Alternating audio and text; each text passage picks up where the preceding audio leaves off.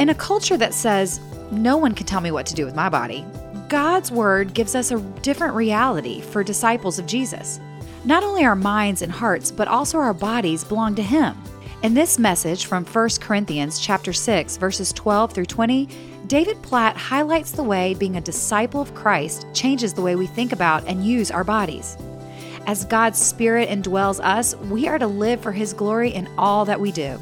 This is the Radical with David Platt podcast. Here is David with a message titled The Disciple's Body. If you have a Bible, and I hope you do, I want to invite you to open with me to 1 Corinthians chapter 6. 1 Corinthians chapter 6, and we are going to dive in this morning to a picture of the disciple's body. And I want to mention something at the beginning of our time together that is, is important. We're going to look this morning at a text that um, we spent some time in last spring on a Sunday morning. Spent a little bit of time there when news had come out about uh, moral failure in our, our former pastors, the former pastor's life from the church at Brook Hills. And I just want to say this morning, I want to to make sure this is clear out there, what we're going to talk about this morning has nothing to do with the former pastor. It has nothing to do with anybody else for that matter. It has to do with you and with me. And the greatest temptation we will face today when we come to this text is to think that this text is addressing someone else when it is addressing us. So keep that in mind as we begin to think about the disciples' body. We are in the process now of starting, of trying to teach Caleb all the different parts of the body. How do you know where the ears are, Caleb? Where your ears, your eyes, your nose, your mouth, hands, feet. Why do we have a nose? Why do we have ears? And why do we have hands? And why do we have a feet? I mean, really think about it. Dive deep with me here for a second. Why, why do we have the parts of the body that we have? The prevailing philosophy in our day is that we are simply products of our DNA. This is the way we are made up. Each of us is given a body, and we do whatever we want with our body. That is the mantra of our day. We do whatever pleases us most. You look at the hot button issues in our culture, in our society right now, and many of them revolve around that kind of philosophy. When you look at discussions about the institution of marriage, homosexuality, you look at issues like free speech and pornography. You look at issues that are out there, many of them deal with the body, and many of them dominated by this philosophy that each of us has a body for us to do with it whatever we desire. And this philosophy is alive and well in the church. And the question I want to ask this morning is what if it's just not true? First of all, what if our bodies are not just products of our DNA and it's just the way we are? And maybe even deeper, what if our bodies are not ours to do with whatever we want? What if, what if they actually don't belong to us at all? Now we're diving deep into a pretty countercultural thought the idea that maybe my body is not even my own. And it leads us into the deep end of the foundational truth of the heart of 1 Corinthians 6. And I want us to kind of get out on the table from the very beginning. As a follower of Jesus Christ, your body is not your property. Now, that seems weird, unusual to us in our culture. My body is not my property, and I think I can make a pretty good contention that even if you're not a follower of Jesus Christ, your body is still not your property. But we're just going to dive into this picture. As a follower of Jesus Christ, your body is not your property. And what I want us to begin to think about this morning is how Christ does something very countercultural in absolutely changing our bodies. And you look in the concentric circles right there, and we see Christ in us. Those of us who are followers of Christ have the Holy Spirit in us, Christ in us. We've seen that. It affects the way we think, it affects the way we feel, the way we desire, as we saw last week. And the third blank there, it affects our bodies mind, emotions, and body. Christ is intended to transform our bodies. And really, what we see in the New Testament is that our bodies are a very significant part at the core of our spiritual lives. Now, that sounds kind of weird to many of us. We're not used to thinking of our bodies in terms of our spirituality. This is one of those areas where we have a tendency to kind of relegate faith to the spiritual realm over here, and then the physical realm is over here, somewhat disconnected from the spiritual realm. But I've just got to believe in reading the New Testament that somewhere along the way, Christ is not intended to be left over here to the spiritual realm and have no effect on the physical realm. I think one of the reasons we distinguish between these two, and we don't talk a lot about what it means to have Christ in my body and for Christ to fill my body and Christ to use my body. We don't talk about that a lot because a lot of times we see the body as a barrier to spiritual growth. In some ways, the primary barrier to spiritual growth. When we think about our bodies, we know we all have natural inclinations that are inside of us that, that cause us to do things. We do things that we know don't honor God. We have desires in us, in our bodies, if we're really honest, that we know don't honor God, and we we look at things, we listen to things that we know don't honor God. We, we touch things, we sense things, we engage in things that we know don't honor God. So we think of the body as this picture of evil. And it's, it's not helped when we go to Romans 7 and we see schizophrenic Paul there saying, I don't understand what I do. For what I want to do, I don't do. What I hate, I do. And if I do what I do not want to do, it's no longer I who do it, but it's sin living in me. I know oh, nothing good lives in me, Paul says. That is in my sinful nature. For I have the desire to do what is good, but I can't carry it out. If I do what I do not want to do, it's no longer I who do it, but it's sin living in me that does it. And he comes to the end and he says, uh, In my inner being, I, I delight in God's law, but I see another law at work within the members of my body, waging war against the law of my mind and making me a prisoner of the law at work within my members. Then he says, What a wretched man I am. And we're just wretched for having read through this and thinking through this. What a wretched man I am. Who will rescue me from this what? Body of death. Thanks be to God through Jesus Christ our Lord. Apparently, Christ came not just to save our minds and save our emotions, but He came to rescue our bodies and literally to transform our bodies. So, how, how do we glorify Christ with what we do with our bodies? How do you glorify Christ with the way you dress your body, or the way you carry your body, or the way you care for your body, or the way you use your body. That's what I want us to dive into.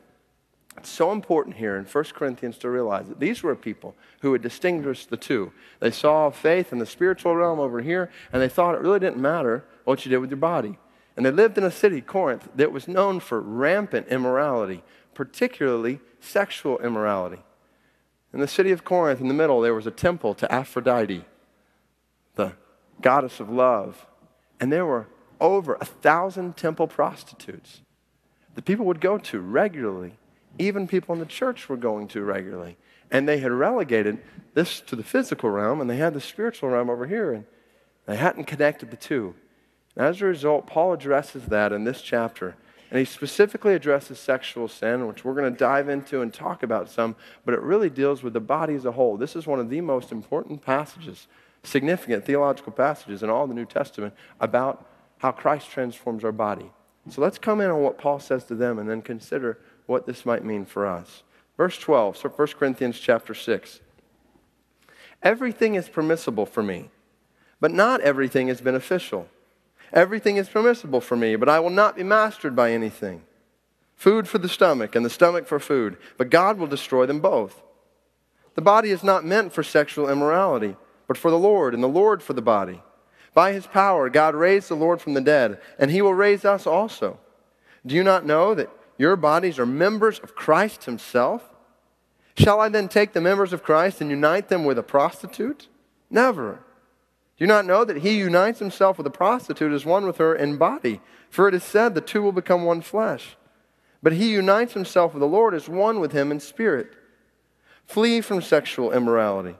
All other sins a man commits are outside his body, but he who sins sexually sins against his own body. Do you not know that your body is a temple of the Holy Spirit who is in you, whom you have received from God. You are not your own. You were bought at a price. Therefore, honor God with your body. What I want us to see here, as we are surrounded by a culture that fills our minds asking or telling us over and over again, do whatever you want to do to please your body, we need to fill our minds with some truths about our body. Not about what it means to please our bodies, what it means to please God with our bodies. And so I want you to see these truths that must be at the foundation of our faith that affect the way we live out in the body. What does it mean for your body to belong to Christ? Well, first of all, it means your body was created by God. Your body was created by God. Now, this is the crux of the picture, and it's in verse 13. We'll come back to verse 12 in just a minute. But Paul uses a phrase here that was common among these Corinthians, especially the Corinthian Christians food for the stomach and the stomach for food. In other words, what they were saying is, well, my stomach was made for food and food was made for my stomach, so automatically you put them together and there's no problem there. And the implication was that's how they also looked at, at sexuality. Well, my body was made for sex and sex was made for the body, so, so they go together. This is the way things work. Paul says, on the contrary, the body is not meant for sexual immorality. But here's the phrase that is so key but for the Lord. The body is meant for the Lord, and the Lord for the body. You might underline that. That is the key phrase. The body is meant for the Lord, and the Lord for the body. Two, two pictures there. Okay, the first, and it's a pretty, pretty heavy truth our bodies are meant for the Lord. But what's really interesting is the second part of that phrase the Lord is for the body. What is that about? What does that mean?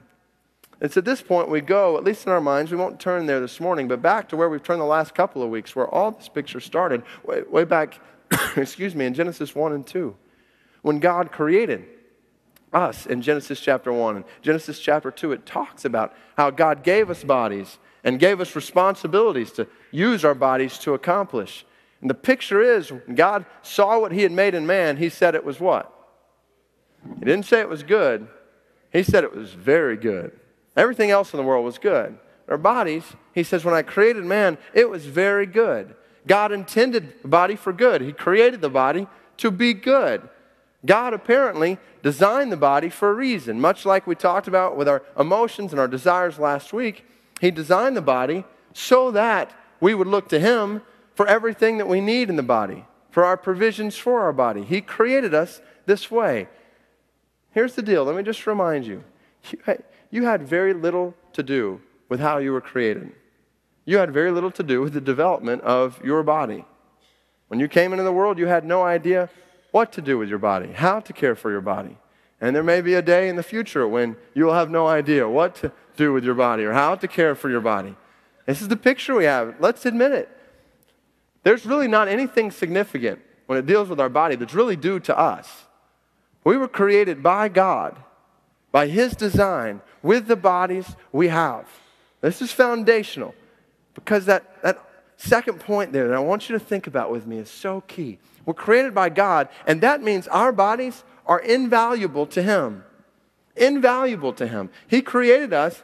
We are fearfully and wonderfully made, right? Psalm 139. He formed our inmost being. He made us who we are. And our bodies are invaluable to him. Now, this was so key back here in 1 Corinthians chapter 6 because these guys thought, much like I had mentioned earlier, well, I've got my faith over here in the spiritual realm, but God doesn't really care that much about the physical realm. And if anything, He's indifferent to what I do with my body. What He cares about is my, my soul, my relationship with Christ. And they needed, needed a corrective here. They needed to realize that God was very concerned about their bodies, and God is very concerned about what we do in the physical realm. That's the picture we've got here. Our bodies are invaluable to Him. And this picture in 1 Corinthians 6 is a dangerous ten- tendency for us today, too. To think that I can grow in the spiritual realm, but I can do things over here in the physical realm that don't matter as much.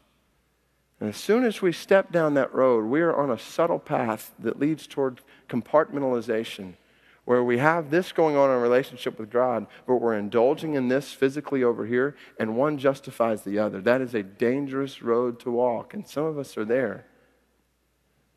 We in our sinful nature, can convince ourselves that everything is okay in our relationship with God over here, and our lives over here, or our ministries over here, while we give ourselves physically to this over here that does not honor God. And you can't distinguish between the two, they go together. God is very concerned about your body. And this is the beauty of 1 Corinthians chapter 6. Your, your body is precious to God. Therefore, honor God with your body. Your body is precious to God, a valuable treasure. Not only are our bodies invaluable to Him, but He has made an eternal investment in our bodies. Listen to verse 14. By His power, God raised the Lord from the dead, and He will raise us also. The picture here, these Corinthians thought, well, my soul's okay. Doesn't matter about my body. God says, well, it mattered for Jesus' body. He didn't just have a soul raised from the dead, He was raised bodily. This is the whole point. Go over to 1 Corinthians chapter 15 with me. Look at 1 Corinthians chapter 15 at the end. We'll read in verse 51 for a second. While you're turning there, get the picture here. A people that were, that were concerned about how their souls were, where their souls would go, but not concerned about where their bodies were or what would happen to their bodies. Distinguishing between the two. Do you think we fall into that trap today? Do you think that it's possible for us to create a Christianity where we, we believe our souls are sealed for eternity in heaven, but we live in our bodies here like we're going to enjoy all the pleasures this world has to offer? Do you think it's possible for us to live in our bodies here knowing everything's okay because our soul's forgiven and in heaven and we can live our life however we want to here. This is a brand of Christianity that is so rampant in the church today and it is a horrible, unbiblical brand of Christianity that says I can do whatever I want in my body here because I know my soul is guaranteed in heaven. This is the whole point of Christianity. Paul comes to 1 Corinthians chapter 15. He's talking about the resurrection of the body. He talks about how Jesus was raised from the dead. Then he talks about how if Jesus wasn't raised from the dead, then our lives are to be pitied. Paul literally says in the middle of this chapter, he says, I die every day.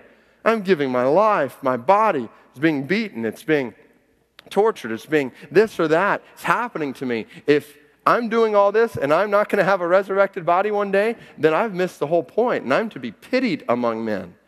But he says that's not the case. God did not just come to resurrect, to save my soul, to redeem my soul. He came to redeem my body. Look in verse 51.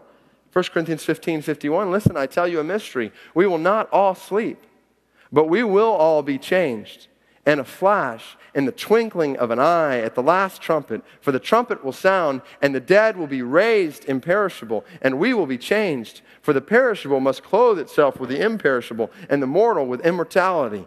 When the perishable has been clothed with the imperishable and the mortal with immortality, then the saying that is written will come true Death has been swallowed up in victory. Where, O death, is your victory? Where, O death, is your sting? The sting of death and sin, and the power of, is, is sin, and the power of sin is the law. But thanks be to God, He gives us the victory through our Lord Jesus Christ. Isn't that a great text? Death has no victory sin in our bodies has no sting because that which is perishable here is going to be raised up imperishable the picture here 1 Corinthians 6:14, 1 Corinthians chapter 15 is the fact that God in his power raised Jesus Christ from the dead and that same power is going to raise our bodies. And we're going to reign with him bodily, reign with him. That's the picture. Now, we don't have time to get into a discussion in 1 Corinthians chapter 15. Well, Dave, what's my resurrected body going to look like? Is it going to be different? Is it going to be the same? We won't dive into that. But for this point, let's realize God has made an eternal investment in your body. Now, think about this. With this origin, your body, handcrafted by the Creator God of the universe, and this destiny, Him making an eternal investment in your body, destined to reign with Christ, then why would we not want to give our bodies right here, right now, to the Lord? The body is for the Lord, and the Lord is for the body. That's the picture here. Our bodies have been created by God. Now, I want to pause here for a minute because we're about to jump into a picture of sexual sin and bodily sin in 1 Corinthians chapter 6. And We're going to see how serious that sin is. Before we get there, I just want to pause and say this. I am keenly aware, as I've studied this text and I've prayed for you studying this text, I am keenly aware that there are, there are people all across this room this morning who have dishonored God greatly with your bodies in the past. And by past, it could mean years ago, or by past, it could mean days or hours ago. Finding yourselves indulging in things that do not honor God with your bodies. And I know that there's, there's a weight there, as well as there should be, as we're going to see. And I know that there's probably also many people in this room who have had someone else dishonor their bodies. And I just want to remind you before we go any further, I want to remind you that no matter what you have done to dishonor God with your body, or no matter what has been done to you to dishonor your body. You have a God who says your body is very valuable to him. And he has made an eternal investment in your body. And no matter how dirty the adversary makes you feel, I want you to know that when you recognize your body belongs to Christ, no matter how dirty the adversary makes you feel, there is coming a day when he will raise your body spotless.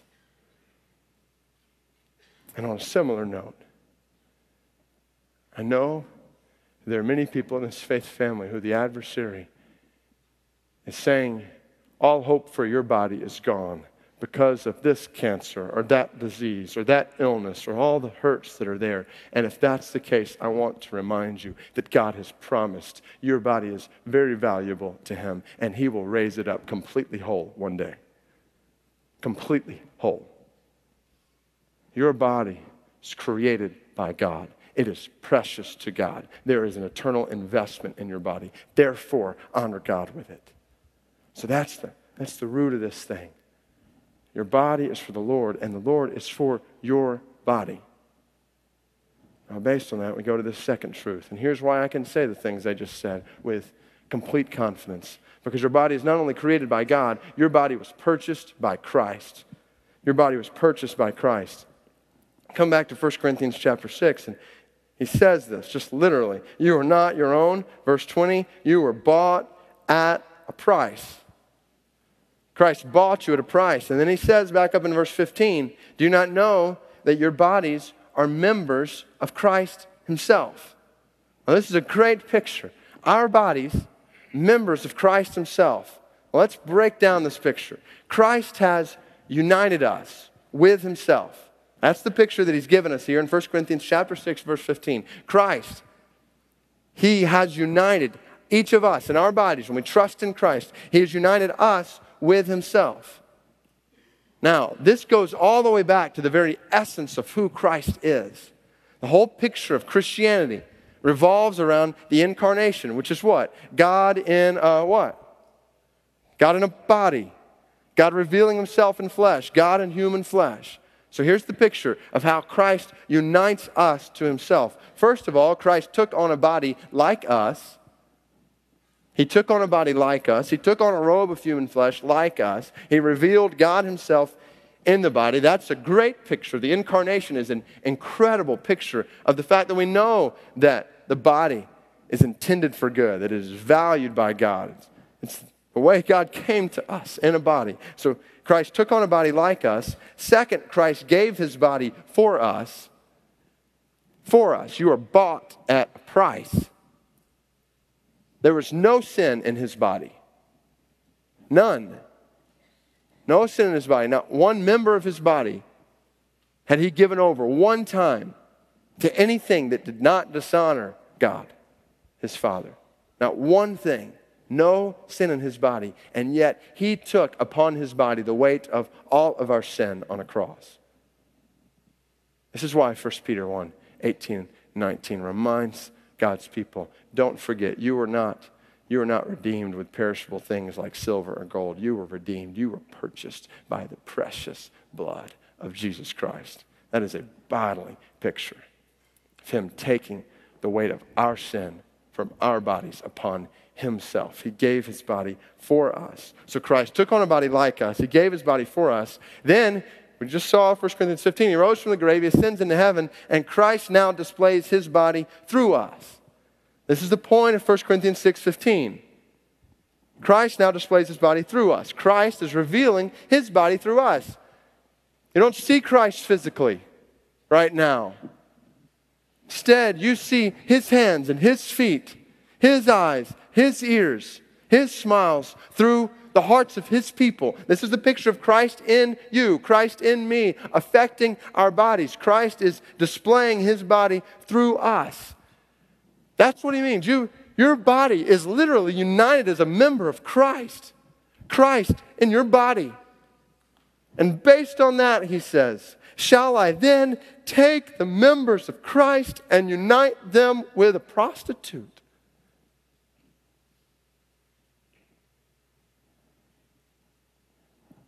To take the body of Jesus Christ and unite it in something like prostitution. He says, No, never. This is unthinkable. That you would ever give your life, give your body, and relationship to someone else that is outside of God's design for your body. You are uniting the very nature, the person of Jesus Christ. You're indulging Christ in your sin. He says you would never do that. This truth is huge. We radically need a re examination of what it means for Christ to be in our bodies, and we will realize the devastating nature of sin like this. And in a culture where we are surrounded, surrounded every single day by sexual temptation, we need to remember that we carry around the body of Jesus Christ. And it is to be guarded with everything we have. Shall you unite Christ with the very thing, Paul says, that he died to save you from? He died to set you free from that. What do you mean, set you free? And here's where we really get into where Paul, back up in verse 12, he quotes from them. What do you mean Christ sets us free? He says, Everything is permissible for me. He says it twice. He says it two other times in the same book. Everything is permissible for me, but not everything is beneficial. Everything is permissible for me, but I will not be mastered by anything. You see this phrase, everything is permissible for me. Extremely common phrase at this point. People at Corinth, is something they quoted all the time. Well, everything's okay for me to do. I'm free. This is actually something that Paul teaches at other points, the New Testament. In Christ, you are free. The problem is, they had taken that truth and so warped it to think that, well, because I'm free, I'm free to do whatever I want. Everything's permissible. And Paul says, let's rethink this phrase. Everything's permissible, but not everything is beneficial. He says, don't ask if you have the right to do something, ask if it's a benefit. Literally, is this of advantage? And the beauty of this picture, if we had time, we'd dive into it. But in 1 Corinthians and 2 Corinthians, Paul uses this word, beneficial, and usually it's used to refer not only as a benefit to us, but the emphasis is more on a benefit to others. Is what I'm going to do with my body a benefit for me? But more importantly, is it a benefit for others? That's what he says. What we're seeing here is that Christ has, has died to set us free. And this is on the back of your notes. He's died to set us free from these things. First of all, bodily sin that harms so deeply.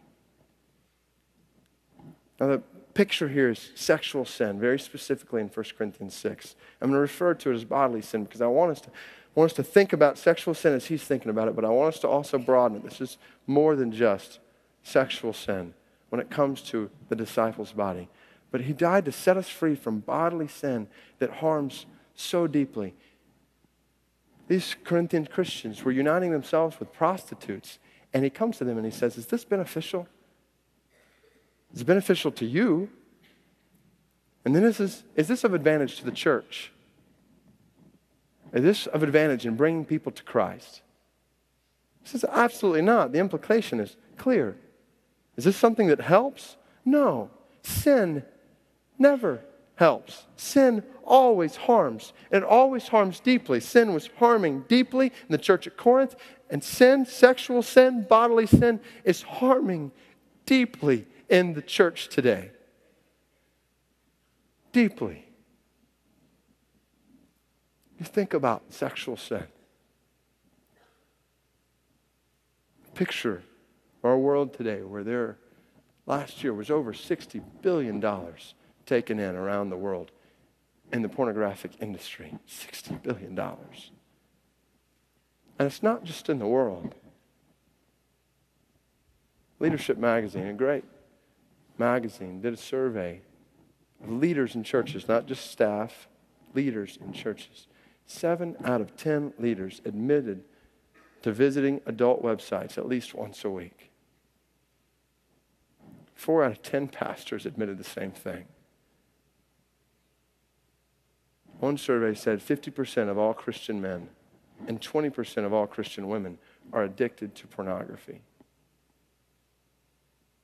That's one out of every two men in this room. One out of every five women. 40% of those women altogether admitted to being involved in sexual sin in the past year. 500 Christian men at one particular retreat, over 90% admitted that they were feeling disconnected from God. Over 90% because of lust, pornography, or fantasy that had gained a foothold in their lives. And it's no wonder because you know, we live in a culture where nearly half, in one recent survey, nearly half the people said that it's no problem to have a sexual relationship with someone of the opposite sex other than their spouse. And it pervades the church. Sin harms deeply. And this is sin's great deception. Because it promises that it will help. It promises satisfaction. Sin promises great reward. But, ladies and gentlemen, it never delivers. Maybe for a moment, but it never, ever delivers on what it promises. Sin always harms, always harms. And that seems simple.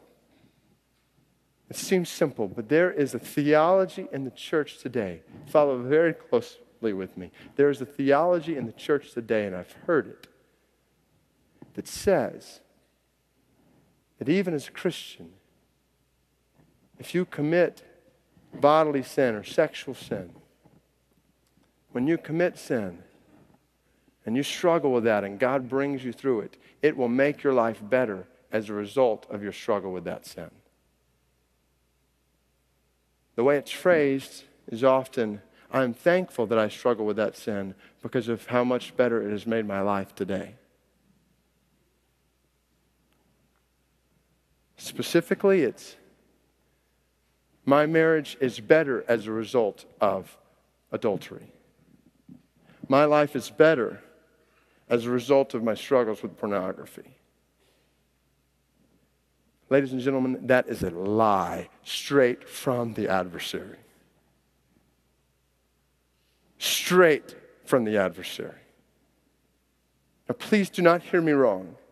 I'm not saying that God is not gracious and not, God is not good and God does not bring healing and restore us. He does all of that. But sin never, never leaves us better than we were before. Sin never leaves us better than we were before. If it did, then Christ really missed out. Because he never once sinned. He could have had a much better life if he had walked through the struggles. On the contrary, the one who is supremely wise knew that sin always harms, sin always destroys, and so you flee from it, you run from it, you don't give yourself to it. I urge you, people of God, run, flee sexual immorality, run from it. It always harms, and it harms deeply, always. And Jesus died on a cross to set you free from that to set you free from bodily sin that harms so deeply and bodily sin that controls so quickly. That's the next thing Paul asks. Not everything is beneficial, everything is permissible for me, but I will not be mastered by anything. I will not be enslaved by anything. I will not be controlled by anything. This is the way sin works. It gets in our minds and our emotions and our bodies, and it controls. It so fills, especially sexual sin, it so fills and defiles every facet of our lives. We know this. We know this. We know that we have found ourselves at times where we're doing things that we never thought we could do before. We see people that are engrossed in things that we thought, I could never imagine that person doing this. This is the way sin so controls, and it's little by little by little. It controls so quickly. That's why Paul says in verse 18 flee, avoid from, run from it. Don't play it around with it to see if you can overcome it, to see if you're spiritual enough. That is it's a horrible decision to make. You run from it. You're not good enough. Christ in you is the only one who is good enough, so run to Christ. Avoid sexual immorality, he says. Picture here. And we all know it. Some of us are there this morning. And I think we'd be shocked to find that we're not alone in this room this morning. Some of us are there. We are we are controlled and mastered right now by some desires in our body, by things in our body that we know do not honor God, and it's controlling us, and it is changing the way we think, and it's changing the way we act, and it's changing all of that. It's controlling so quickly, and if you're not there now, you could be there tomorrow. It says later in 1 Corinthians, take heed lest you fall. This is what is so humbling, so overwhelming, so bringing me to my knees in studying this text this week. And I, I want to be so bold as just to urge for you to pray for me. This is not sermon that it's easy to preach because I know that it is more than possible for my flesh to fall into who knows what. And I'm asking you to pray continually for me, for church leaders, and pray for each other God would keep us from falling into sin that controls so quickly. And sin, He set us free from bodily sin that devastates so painfully. And this is what He's saying in verse 16 and 17. Don't you know that he unites himself with a prostitute as one with her in body, for it is said the two will become one flesh. He quotes here from Genesis chapter 2. End of Genesis 2, when Adam and Eve come together and the two will become one flesh and the beautiful picture that God has designed for their bodies together. Is don't you know that when you unite yourself to someone, this is deeper than just a, a, a fleshly activity, a physical activity. This is uniting of your whole self with somebody, he says. He unites himself with the Lord as one with him in spirit. He unites himself with the prostitute as one with her, one with him. That's the picture we've got here bodily sin that devastates so painfully. And that's why he says it's different. All other sins a man commits are outside his body, but he who sins sexually sins against his own body. What Paul is saying here is very clear. Sexual sin is extremely painful, it is extremely devastating. It breaks marriages, it undercuts trust, it destroys lives leads to lying, stealing, cheating, gossip. Doesn't just go alone. It devastates so painfully. 1 Corinthians chapter 10 verse 8, he refers to Paul refers to back in the Old Testament when 32,000 men were struck down in one day as a result of sexual sin. What a picture. God is apparently very serious about sexual sin. Well, then why was David a man after God's own heart? Don't forget. As soon as David committed adultery with Bathsheba, it led him on a road that led down, first of all, to murder. And second, God saying to him through the prophet Nathan, The sword will never depart from your house. And the baby that is born will die Things were never the same in David's life and leadership. Never the same. Sexual sin is very devastating. It's why, if you look in 1 Corinthians 6, 9, and 10, it talks about how those who indulge themselves in sexual sin will not inherit the kingdom of God. Will not inherit the kingdom of God.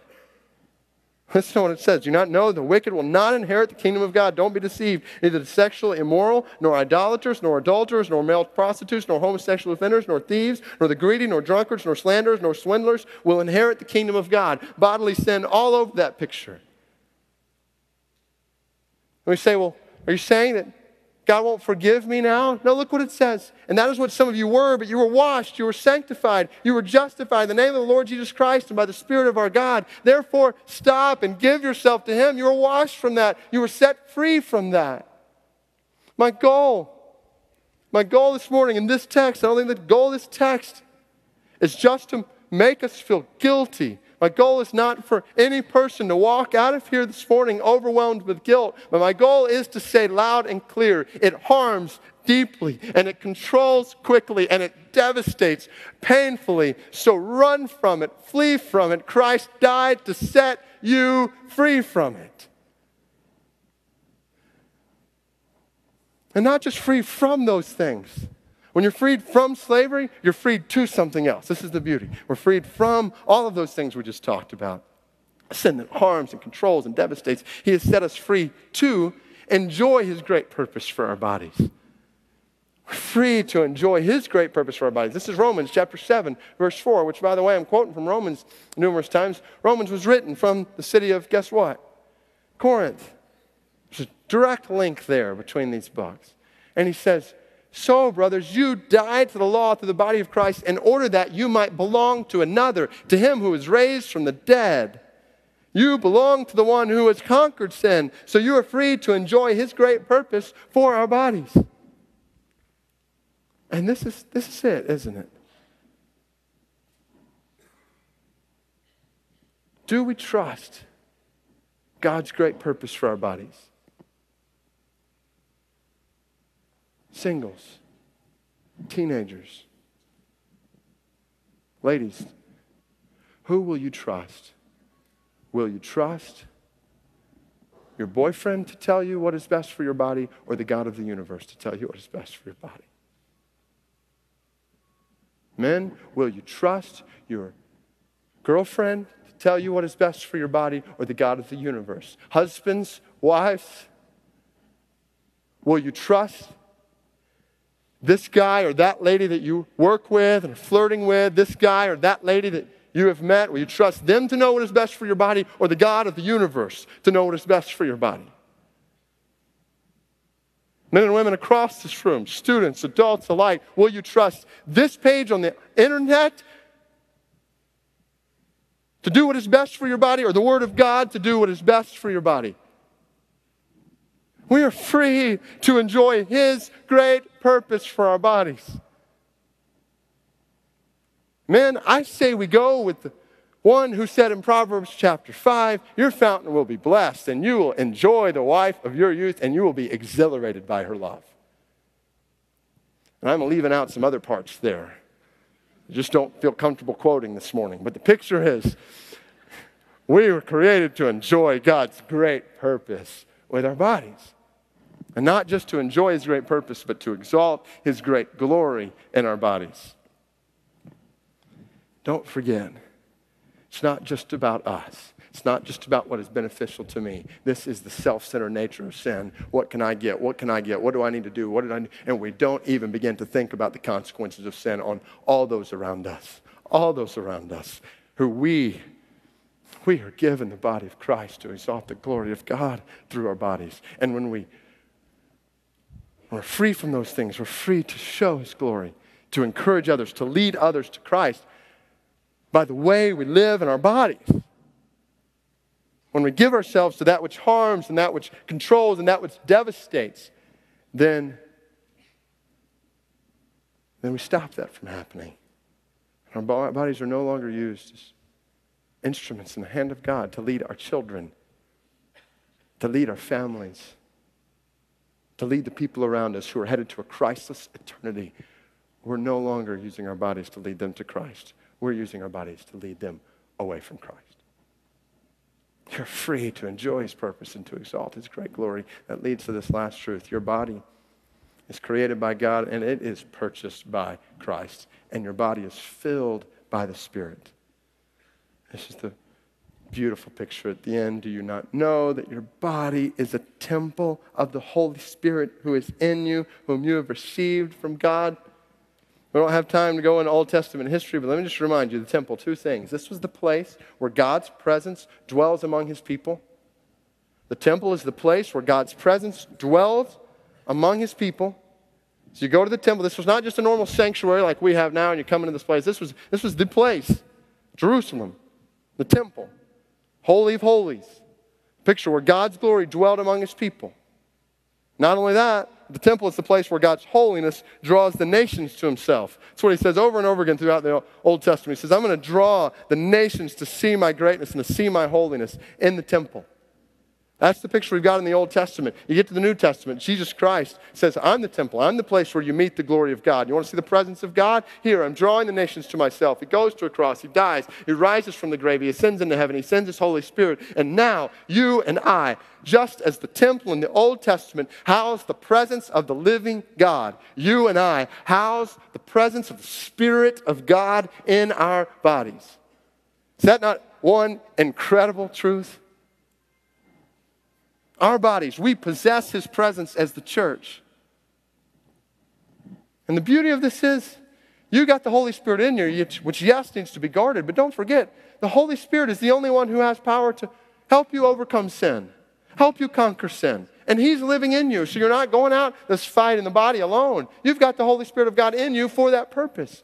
And this is where the adversary comes to us and says, Well, yeah, yeah, this is what the word says, but I just can't do it. Things are different in my life. I can't overcome this, and I can't do this. And the adversary is telling you that over and over and over again. You're too in too deep. You can't change this, this or that. I remind you that after schizophrenic Paul in Romans 7, chapter 8, verse 1, he says, Therefore, there is now no condemnation for those who are in Christ Jesus, because the law of the Spirit of life has set you free from the law of sin and death. You are not in too deep for the Spirit of God to pull you. You are not in too deep for the grace and His Spirit to radically change and transform you. He's in you. We possess His presence as the church. Not only that, but we display His holiness to the nations. John chapter 16 chapter right after what we're studying in our small groups talks about how the spirit will come to us will be in us to give glory to christ that our bodies, the Spirit dwelling in us, then, are what draws the nations to Himself. We draw people who don't know Christ to Himself through the way we live in our bodies. And here's the truth it's Romans 6, it's 1 Corinthians 6. Every single person in this room, every single body in this room, can either be used as an instrument of wickedness or an instrument of righteousness. Those are the two choices. The Spirit is in us to transform us. And God is very passionate about us displaying His holiness through our lives. And let me tell you why this is really good news, this last truth. Why is it good, David, that God is so passionate about displaying His holiness in our bodies? This is good because that means that God pursues us in our sin by His grace he forgives us for our sin and He restores us in order to display His holiness. God is very passionate about saving you for His glory. That's the picture we've got here. He longs to purify you this morning. He died and rose from the grave so that your body could be an instrument of righteousness. What you look at, what you feel, what you touch, the way you act, the way you use your bodies, the relationships you're involved in, all of that picture. He died to transform our bodies for His glory. So here's what I'm going to do I'm going to invite the choir to come back up and join me up here. And we've talked a lot about sexual sin in particular, thinking about bodily sin. And here's the question I want to ask don't miss this. Every single person in this room, not the person beside you, in front of you, behind you. What part of your body is not bringing great glory to God? And it could be a sexual part, I'm guessing, based on even if these statistics are half true, then that is a whole host of people across this room. What facets of your body, maybe even beyond that, though? James 3 talks about the tongue, what we say, temper, what we're looking at, what we're taking in, what we watch, what we see. What in our body needs to be purified this morning.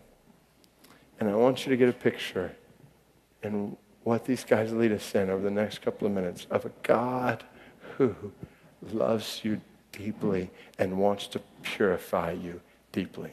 So consider as they sing, just ask yourself the question what in my body needs to be purified for the glory of God? Well, that's it for today's episode. I'm your host, Stacy Martin. For additional articles, podcasts, events, and more, visit radical.net or follow us on Facebook and Instagram.